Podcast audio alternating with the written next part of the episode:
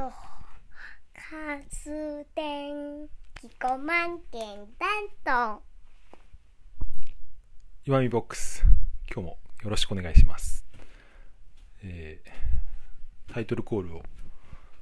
息子くんにやってもらいました。えーっと今日もですね、えー取りだめのうちの一本なんですが、えーいかがお過ごしでしょうか。今日は、えー子供と一緒でこんな環境ですけどうん、ちょっと真面目な話をしてみようかなと思います。えー、ぐだぐだになりそうですがご容赦ください。えーで今日話してみたいことはですね音声配信の可能性みたいなことについて真面目に語ってみようと思います。えーなぜこれを話してみようかって思ったかというとですねあの、まあ、別のアプリですけどあのボイシー今は多分音声配信アプリの、まあ、今トップだと思うんですけど日本でいうところの。そこの代表のですね緒方憲太郎さんという方がノートの記事を書いていてそれを読んでですねうんそれを参考に、まあ、自分で思ったことなんかを話してみようかなと思います。それで、まあ、ブログ風にタイトルをつけてみるとするならですねどうなんでしょうね。あなたが音声配信を始めるべき3つの理由みたいなですね。なんか笑ってますけど。ことで、えーまとめてみたいと思います。これ最初の1つ目がですね、えーまず最初の1つ目がですねこれ文章ブログよりも書くのが楽っていうのが一番大きな理由で僕もブログまだ書いてますけど一記事書くのって結構時間がかかるしこれ毎日一記事更新するっていうのは結構結構大変なんですよね。で、まあ、時間にしてもですね音声ならまあ撮ろうと思ったら10分で撮れますし、まあ、労力も少ないっていう面があって、まあ、更新が楽っていうのが一番大きな理由ですね。えーそれで2つ目の理由なんですけどそれはですね今後音声コンテンツが、うん、日本ではもっと広がっていくっていうですね割とそういうデータがいろいろなところから出ているっていうところがあります。このデータっていうのはまあその前さっき言ったボイシーの緒方さんのノートから取ってるんですけど、えー海外の事例で言うとうんとですね少なくとも月に1回は、えー音声サービス。ここで言うとポッドキャストみたいですけどを聞いているユーザーの割合っていうのはアメリカだと36%で中国だと29%もいるみたいです。日本はまだ8%というデータなので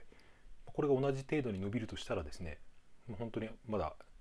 全然日本はこれから4倍ぐらい増えるんじゃないかと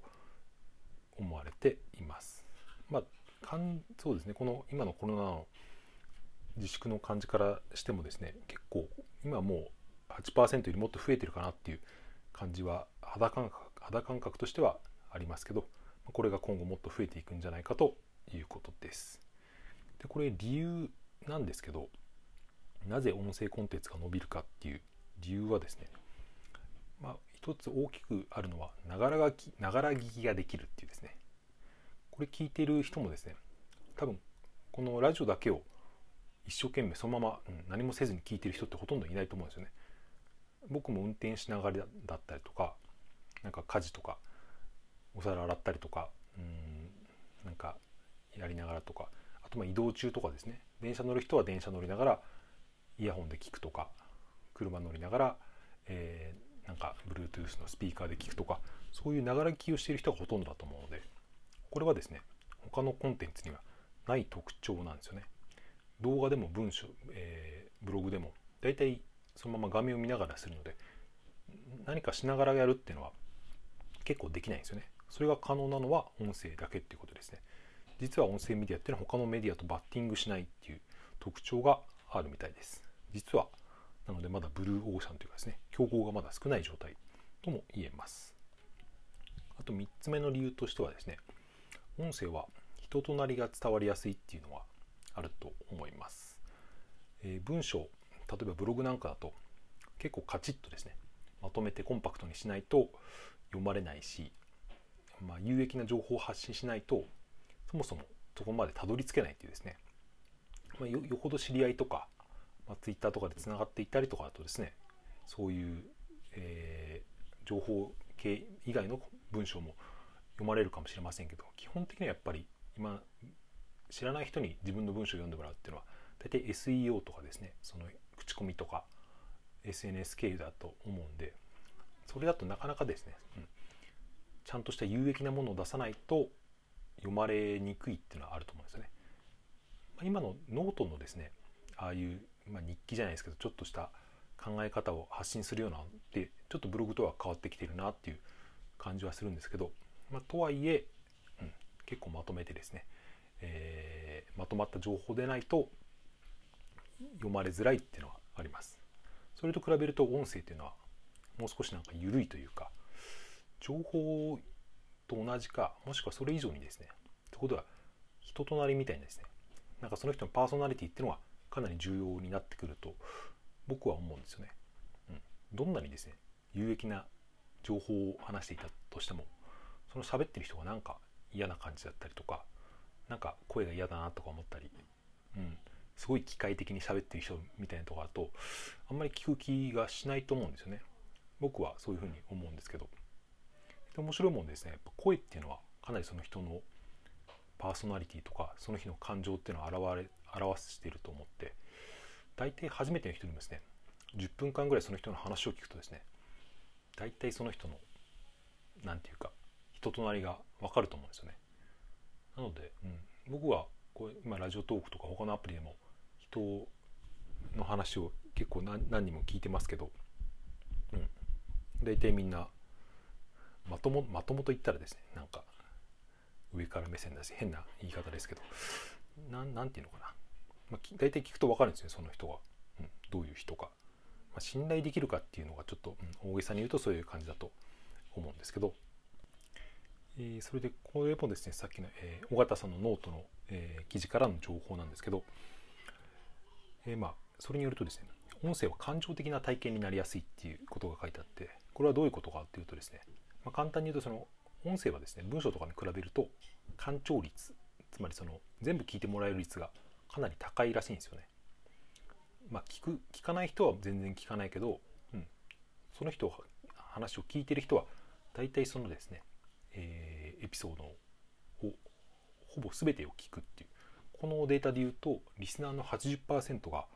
音声エピソードの全部あるいはほぼ全てを聞くっていうデータがあるそうでまあ、これに関しては僕はちょっと、懐疑的かなとも思うんですけど、僕は割と、うん、そうですね飛ばし聞きをしたりすることもあるし、まあ、倍速再生してるっていうのもは、まあ、それでですね、まあ、全部聞く人と、うんまあ、気になる話だけ聞く場合があってですね、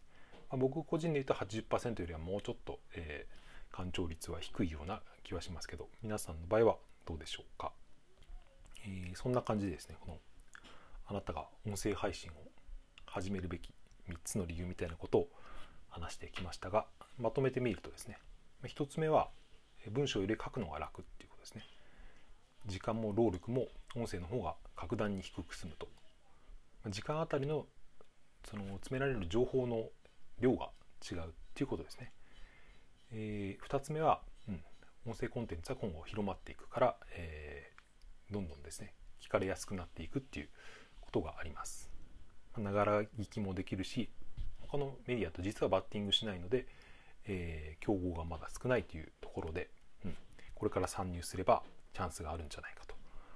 まあ、チャンスってですねそんなに別にこれをビジネスにするって考えてる人はほとんどいないと思いますけどでもやっぱり人に読まれた方が聞かれた方が、えー、いいと思うんですよね。生まれた方が嬉しいと思うんで。なのでやっぱり文章を書いていくっていうよりも喋、って音声コンテンツを配信した方が、うん、人に、えー、届きやすいっていうところがあると思います。で最後の3つとしては3つ目は人となりが伝わりやすいっていうことですね。まあそういう感じで、えー、僕はですね一応コンセプトとしては、うん、まだ音声コンテンツを始めていないですね人に向かってやってみるといいですよって勧める、えー、放送をしてみたんですがおそらくこの僕のこのラジオトークなり何なりでこの配信を聞いてる人はほとんどがですね自分でも音声配信をしている人がほとんどだと思うので、うんまあ、発信する場所が間違っているような気はしなくはないんですけどまあ、自分の頭をまとめるまとめ直すという意味でも喋ってみました。なのであなたもですねこれを聞いたらですね、えー、周りの人にあなたもやった方がいいよって言ってあげると、うん、後々感謝されるかもしれません。余計なお世話と思われるかもしれません。はいそんな感じで今日の話は終わりにしたいと思います。えー、この配信をですね、まあ、一応毎日更新ということでうん時間差を空けてですね後日、えー、配信をしてみたいと思うんですがおそらく日曜日か月曜日にこれを配信すると思います、えー、それでは明日の朝に配信しようかな、まあ、わかんないですけど。それではですね、えー、今日も良い一日をお過ごしください。それではいってらっしゃい。さようなら。また明日。